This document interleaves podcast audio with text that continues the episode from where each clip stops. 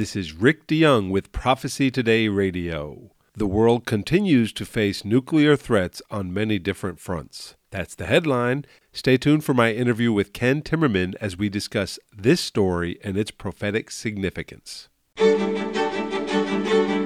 It's time now for Prophecy Today, a look at current events in light of biblical prophecy.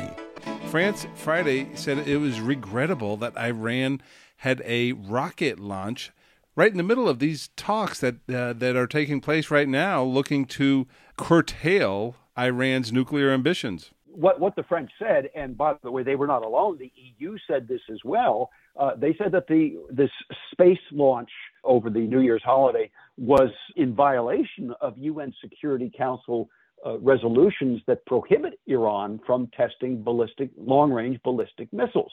And Iran said, no, no, no, it's just a space launcher. But everybody sees through that, which is kind of interesting. And I think it's a, it's a real plus now that virtually the entire world understands that when Iran claims to be launching satellites or a space launch rocket, what they're really doing is testing an ICBM. Well, that leads into my next story. There was a statement by the five powers that's the United States, Russia, China, England, and France against nuclear weapons. Is that an effective statement? What what does this mean? Well, it's it's it's an interesting statement, but uh, we'll have to see how far it goes because uh, Russia.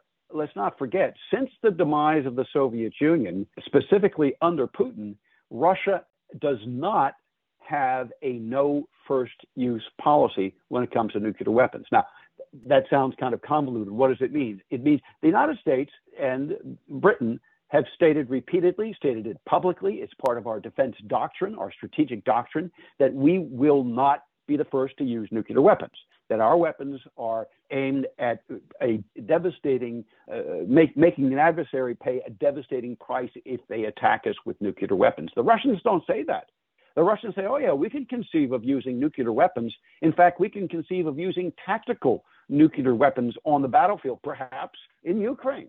So we have very different defense uh, strategies. Uh, we have different defense doctrines about nuclear weapons. So to hear them join the Chinese and, and issue this statement about uh, nuclear weapons, that they don't favor the use of nuclear weapons, is interesting. But I'd like to see it actually become part of Russian defense doctrine. So far, it's not. That's journalist Ken Timmerman reporting on Iran testing a potential nuclear rocket and the threat the world in general faces from the proliferation of nuclear weapons.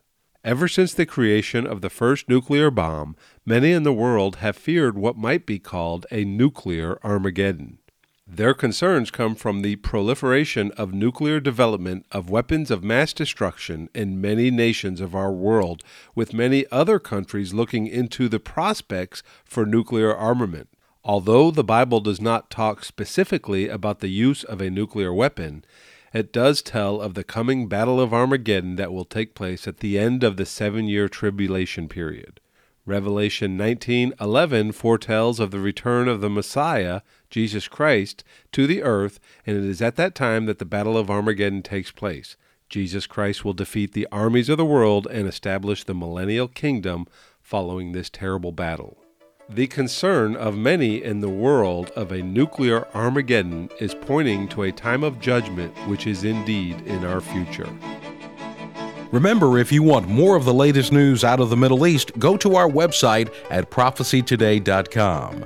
There you will also find information for a better understanding of biblical prophecy as it relates to our world today. Our toll free phone number is 8 Prophecy 8. This is Jay Johnson inviting you to join us every Monday through Friday for Prophecy Today. Remember, the Lord Jesus is coming and it could be today. So let's keep looking up until.